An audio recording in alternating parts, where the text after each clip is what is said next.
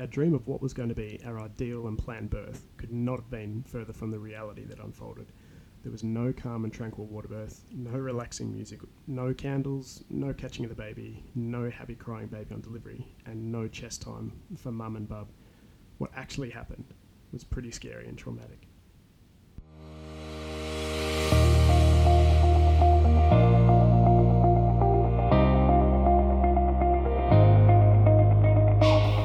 G'day and welcome to the Dads of the N I C U podcast.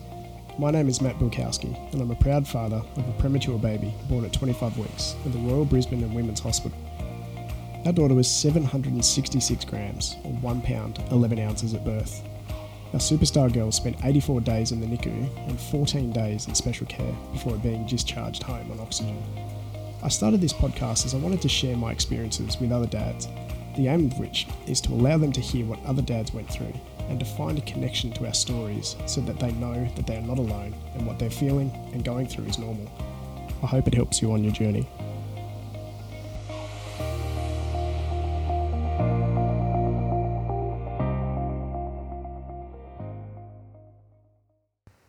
Hi everyone.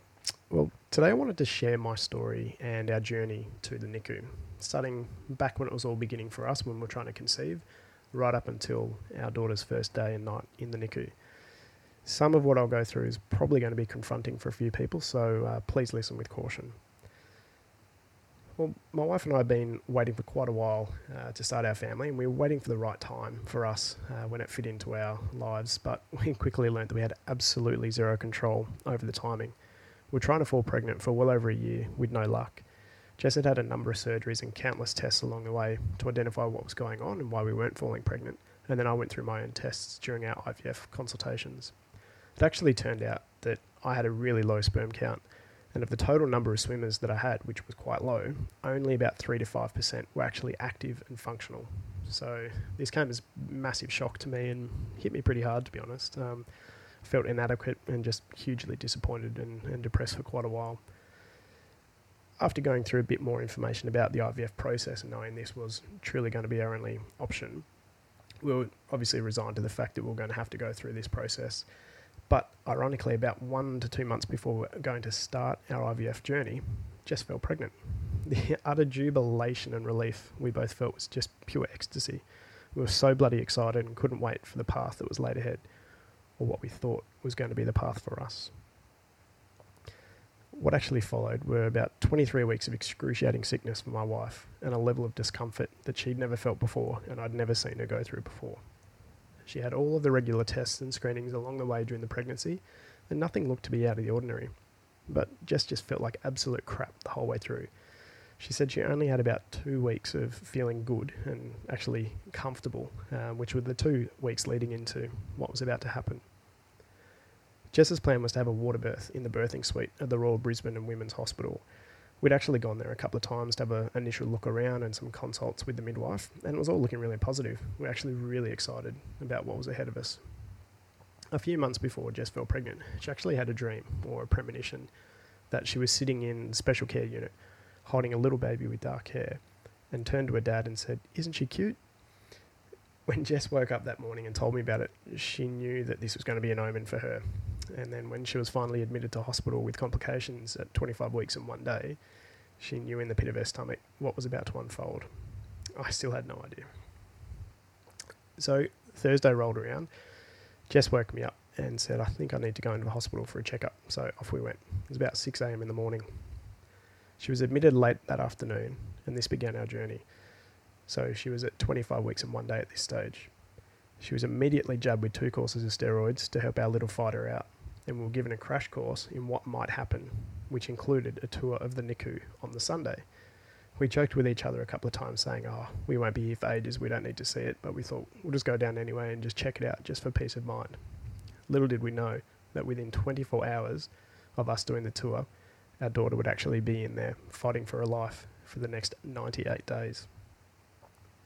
So Monday morning rolled around and our bathroom was actually scheduled for a full renovation. I met the builders at home at seven a.m. and discussed what we wanted and talked about what we needed to happen, and they immediately started to rip it all out. It was a little bit daunting at this stage, knowing that I have a fair bit on my plate at this stage here, so fairly busy at work, Jess is in hospital, feeling pretty crap, and now we're starting a full bathroom renovation. That Monday morning on the doctor's rounds, Jess was actually told that, you know, they'd been really happy with her progress, and if she wanted to, she could go home, because we fortunately lived only about ten minutes away from the hospital. But she knew just, she just knew that something wasn't quite right and asked to stay a bit longer. Luckily for her and everyone, she listened to her body and her instincts, because within two hours of that, she'd started labour. Ironically, Jess had actually had a test on the Saturday that gave her a five percent chance of actually delivering the baby in the next two weeks. That was all about to be proven wrong. By the time I finished around with the builders, it was about ten a.m. and I went over to the hospital. Jess was downstairs having coffee with a couple of friends uh, down at the cafe, because uh, we were supposed to be going to their wedding on the Friday of that week, but they knew that we couldn't make it, so they came in to catch up with Jess. About ten forty-five, Jess started to have a few Braxton Hicks contractions, which she'd actually been having on and off for quite a few weeks leading into this. But these contractions she was having were quite different. These ones started to hurt a lot more when they haven't been before, and the pain was starting to refer into her back. So we went back upstairs to the ward, and I started tracking the contractions. They started on every four minutes. Then after a couple, they were down to three. Then after a couple, they were down to two. At about eleven thirty, Jess started to get a bit worried, as she was beginning to lose a lot of blood. The amazing midwives knew that this wasn't right and hit the alarm button, and she was rushed downstairs to one of the delivery suites, Quick Smart. She was dosed up with two rounds of magnesium, which immediately made her feel like absolute crap. She felt like she was on fire, and she just looked so uncomfortable. It was really hard to watch, but all I could do was be there and comfort her. But she knew that all of this was for our baby's benefit. They put the sensors on Jess to hear the baby's heartbeat, and our little adventurous bub was moving around a fair bit, so it was really hard to lock onto her. When they finally did, the doctor wasn't happy with what he was hearing and seeing, so he immediately called for the emergency bell to be activated. Jess was rushed away, category one, to the delivery suite, and was about to have a classical Caesar, which meant having one of those full T-cuts. They were literally running with her to the surgery ward, and this was a huge sense of panic in everyone's face. Needless to say, I was absolutely shitting myself. As we were all running down the corridor, I was bumped into a waiting room, as I wasn't able to go in to see the delivery because Jess would be under general anaesthetic. The last thing I was told was both Mum and Bub are very sick. Prepare for the worst. I was an absolute blubbering mess. I was wailing in fear and so confused about what the hell was going on. One hour ago, we were downstairs having coffee, and now this. A few minutes later, a nurse came rushing into where I was and said Jess has been downgraded to category two, which meant I was able to go in. When I walked into the delivery room, I was in utter shock and panic. There were over twenty people in there. I had no idea what was going on. It looked like there was a lot of urgency, but I was promptly informed that it was actually a shift changeover, so everyone had stayed on to get our little one out. She had three doctors, three anaesthetists, couple of midwives, heaps of little nursing staff in there. It was bloody mayhem, but it was controlled chaos. I sat down and embraced Jess, and we both felt so helpless with what was going on. I looked over the little curtain to see what was happening down below, and I could see our little baby trying to poke through Jess's tummy, almost like she was standing up inside. It suddenly hit me really hard that this was really serious, and our little daughter really needed to come out immediately. There was so much pressure built up in Jess's tummy that as soon as they cut into her, a huge fountain of blood rained over us, but ironically we laughed it off at the time. A couple of days later, upon reflection, this was a pretty crazy reaction to have, to be honest, as we had no other way to react. Our little girl was out, and she was rushed over to the resusc table as she wasn't breathing. It felt like an absolute eternity. When I look back over the photos that were taken for us, the time stamps, time stamps show that it was only about two to three minutes until we heard our little angel's first cry, which actually sounded like a little meow. The pain of waiting to hear anything was the worst feeling I've ever encountered, just hoping and wishing that she was alive and that they could bring her back. And it was immediately replaced with the most emotionally satisfying relief that I'd ever felt when we heard her first little meow. That was one roller coaster I never wanted to jump on again, but the ride had only just begun. I got to do the big reveal and find out what gender our little addition was going to be, as we were waiting to find out until birth. I turned over to Jess and said, "It's a girl," which she replied, "Of course, I told you so." I was able to cut the cord, which had obviously been cut to get her to the resusc table, but it was still pretty cool that they allowed you some small part of the journey. I was told that I'd need to go with her into the NICU, as I may need to make a couple of tough decisions in the first hour while Jess was in recovery. Again, I was really stressed and really confused, not knowing what was going on. Jess was still being stitched up, and now I'm raced away with our little daughter into the NICU. So off we all went, into a place where I thought I wouldn't be for another five weeks at least. But here we were. Our little lady was connected up to everything that they had, and she was still being helped to breathe by the doctor's thumb on the end of a tube.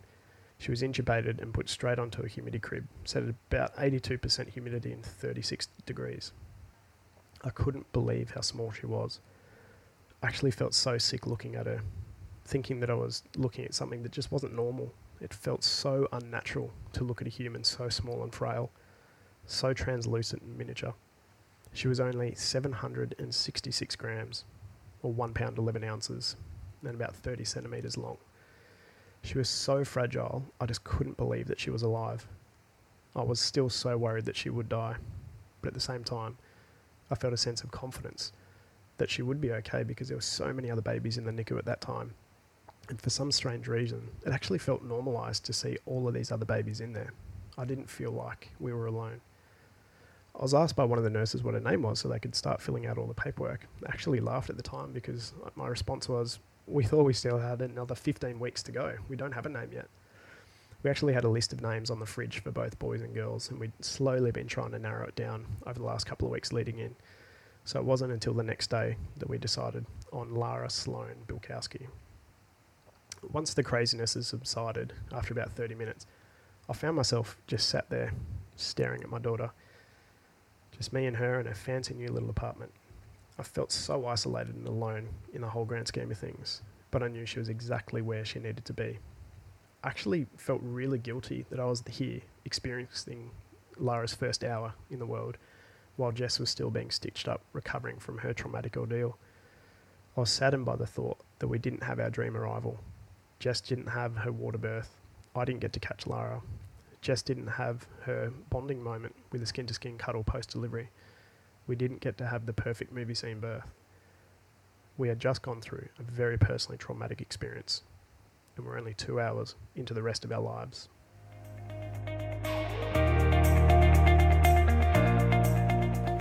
Well, that's it for today, guys, and I hope you got something out of that episode. As always, please seek professional advice and help if you feel that you need it. I'm certainly not the answer.